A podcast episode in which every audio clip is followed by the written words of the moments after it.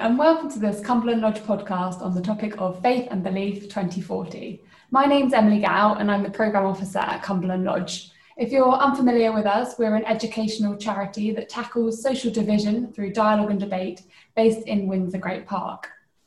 Over the past fortnight, we've been running our first ever virtual conference, and we've been exploring how the faith and belief landscape in the UK might change in the next 20 years and how we can prepare for the challenges and opportunities that society might face as a result. Over four sessions, we've explored religious diversity in the UK, impacts on identity and social cohesion, and in our final session, we explored where moral courage might come from in a less religious society. It feels like such a shame that it's come to an end, um, but I'm so delighted um, to have this last discussion for this podcast before we wrap up the conference. So I'm joined by two of our guest speakers from this week. So very warm welcome to Edwin Shuker, who is on the Board of Deputies at British Jews, and Bushra Nazir, who is the CEO at Draper's Multi Academy Trust. So thank you both for joining me. Um, before we sort of kickstart the discussion, it'd be great if you could just both introduce yourselves as well and tell us where you're from. So uh, my name is Edwin Shuker. Uh, I was born in Baghdad, Iraq, and spent my childhood there. I arrived to this uh, country in 1971 as a refugee asylum seeker, and I've been there since. I'm a businessman, and a few years ago, about three years ago, I decided I'd like to pay service to my community and to my country. So I uh, applied and for election, and I was voted in as uh, vice president of the board of deputies of British Jews. I consider this as a service and an honor and I'm delighted to be here. Thank you very much, Emily. The conference was absolute delight. Hey, I'm Bushra. Um, I'm CEO of Draper's Multi Academy Trust, which is a group of four schools, and I have the privilege of leading that school. Prior to that, I was a head teacher for 20 years and um, 18 years as a classroom practitioner. It's wonderful that I've had this uh, passion for education and I have been able to use that in terms of helping young people. And I was very humbled to be invited to the conference as one of your speakers and um, share my experience about young people.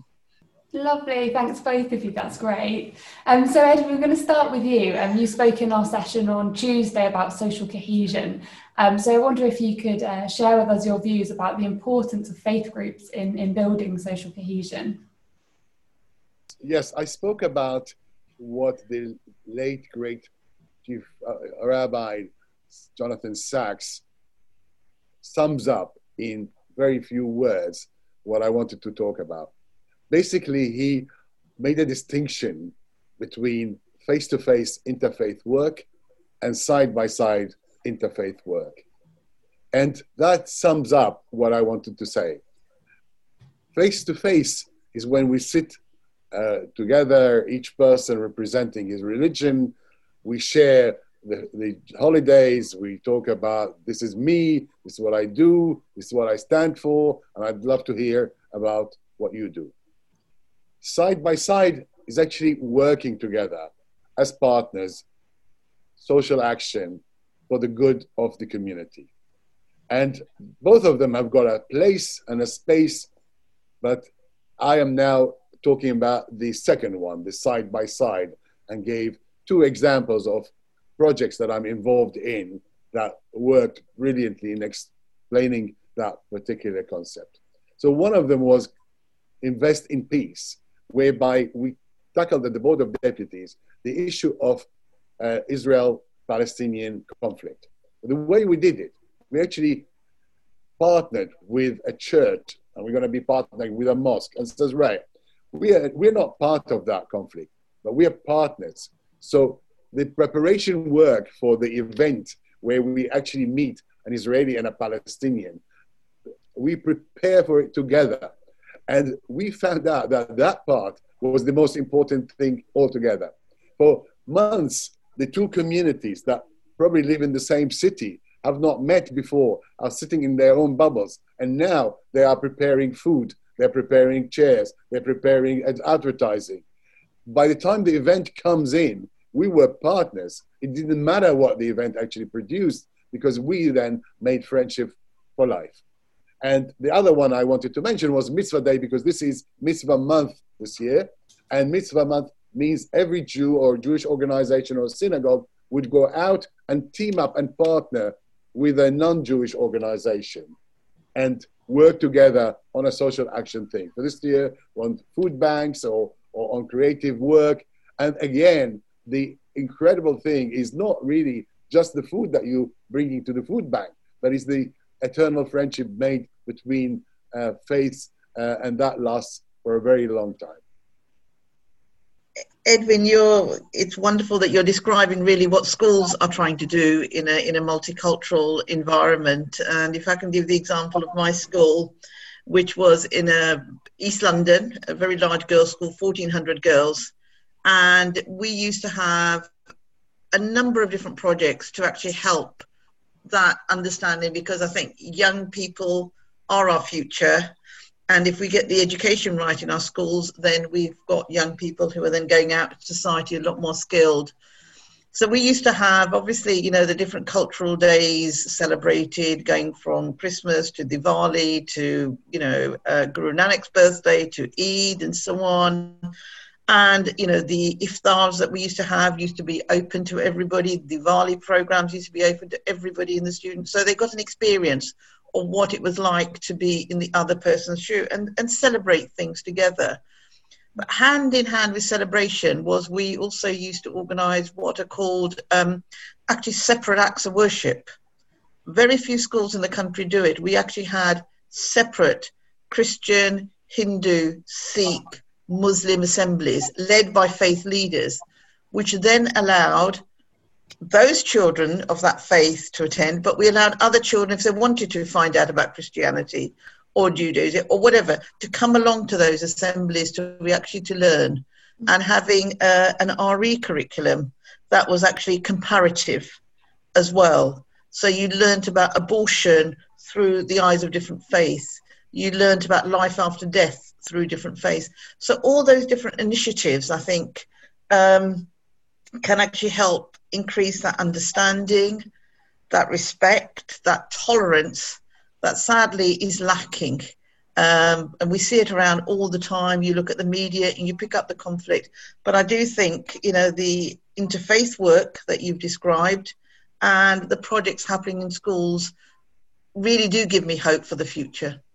Mm-hmm. Yeah, I agree. I think they all they all sound like brilliant initiatives um, to really help people sort of understand and respect each other and, and each yeah. other's cultures and differences. So yeah, that's yeah. great. Um, uh, Bushra, I'll come to you again if you don't mind. Um, you spoke at our session yesterday on moral courage. So I was wondering if we could sort of tie that in and maybe explain w- what moral courage means to you and, and how religious education can help young people build resilience in this space. I think for me, moral courage is having that confidence to be able to express your views and to be able to listen to other people is very, very important as well. But having that strength of character and that intelligence to be able to um, explain what, what you're feeling, sometimes in times of conflict when people may not be able to agree with you and so on. And, you know, when you feel that resistance as well, to have that strength to do it. And I think for me, that comes from a belief and a knowledge that you're on the right path. And, you know, young people in schools need to be grounded in their own values. And some of that, I'm not saying all of it, it comes from school and from the home. And that moral courage can be driven by subjects in the curriculum like RE. I actually believe that RE has got, it's the only subject in the school where actually your personal beliefs are really explored in a very um, open way with with the teacher and and with the with the other other children and so on. So where you know you can discuss your own beliefs and also the beliefs of others. And if we're coming from a point of understanding then i think you can develop your children's ability one to understand their own beliefs but also understand other people's beliefs and what I've found in schools actually, when people do things like world religions or comparative religions, they find there's more similarities than there are differences. And unfortunately, what everybody tries to portray are the differences between different faiths. And, um, you know, to have that unity, and yes, it's, it's like a tree with lots of branches. You know, actually, the core of lots of religions is exactly the same, but it's the branches that are manifest uh, you know, in a, in a very different way. So I think it does, um, you know, exploring those and having, you know, children have that grounding in their own faith um, will help that resilience and moral, moral courage in terms of uh, being able to explain their own beliefs. Um, I'll give you a very simple example. In uh, I went to a grammar school, like you, um, Edwin. I came to England when I was eight years old. Went to a grammar school at the age of thirteen, and I was the only Muslim child in the school. So when it came to lunch, uh, they would ask me, oh, Bushra, are you not coming to lunch? I said, no, no, no, I'm, I'm, I'm dieting today. I didn't have the confidence to be able to say that I'm, you know, fasting. I, the girls wouldn't have understood what Ramadan was about. Our RE lessons were totally about Christianity. We didn't explore anything about others. So that's a very simple example of how important the RE curriculum is in terms of understanding and you know helping people but also exploring other faiths so you know you develop that self-confidence and that self-belief. I didn't have the moral courage to be able to explain i was i was fasting and it was a religious belief um, i hope now we move forward uh, in society that we can actually do that. And what about um, in 2040 i mean the theme of the conference was looking ahead. How do you think that these, these things will change over the next 20 years? Yeah, I'm, i think uh, I'm, I'm an optimist, uh, Emily, and I, I, really and I am a very optimistic about young people because I wouldn't be in education if I didn't have that. And um, I think with uh, the changes that are happening, the COVID experience is going to is going to be quite a catalyst for change for us. That we are all independent on each other. You know, you were not uh, in one little bubble. You know, we're dependent globally like everybody's looking at the vaccines at the moment. Uh, we're dependent on vaccines from other parts of the world and so on. So, uh, if education is right for young people, and it's to do with the curriculum and standards, but also character building. You know, projects are happening right across the country with mental health at the moment because this COVID has affected people's mental health. Let's look at the whole child yes, we want them to be, get their A levels and GCSEs as well. Very, very important. But we want to be confident young people who then can change society. And there are a lot of challenges ahead. And, uh, you know, I think with good education and education that's grounded in values, I think, you know, 2040, you know, hopefully in our own lifetime, we'll be able to see some of those changes. If we look at education where it is now to where it was 20 years ago, look at the development of IT, how that has actually transformed. Access to information for children has totally changed. It's not just the teacher teaching. You know, they've got so many other avenues to gain information and access. So I think we need to move with the times. But I do think, you know, character education, really looking at the big issues, you know, that are facing us, um, like the environment, like you know um, you know the issues to do with globalization are going to be very much part of what schools should be tackling. Uh, yeah, thank you so much um, to, to both of you um, for taking part. Um, I'm afraid we're going to have to wrap things up. Um, you can find out more about our Faith and Belief uh, 2040 project on our website. Keep an eye on our Read, Watch, Listen page for blog posts written by our scholars and our Cumberland Lodge report, which will be published very soon. The report will sum up all of the key themes and takeaways um, from the virtual conference. Uh, you can also find out about our other work and upcoming events on our website, cumberlandlodge.ac.uk, including our free webinar series, uh, Dialogue and Debate, where we discuss pressing topical issues in society with guest speakers, and they take place on a monthly basis. So thanks very much um, to my guests, Edwin and Bushra, and thanks everyone for listening.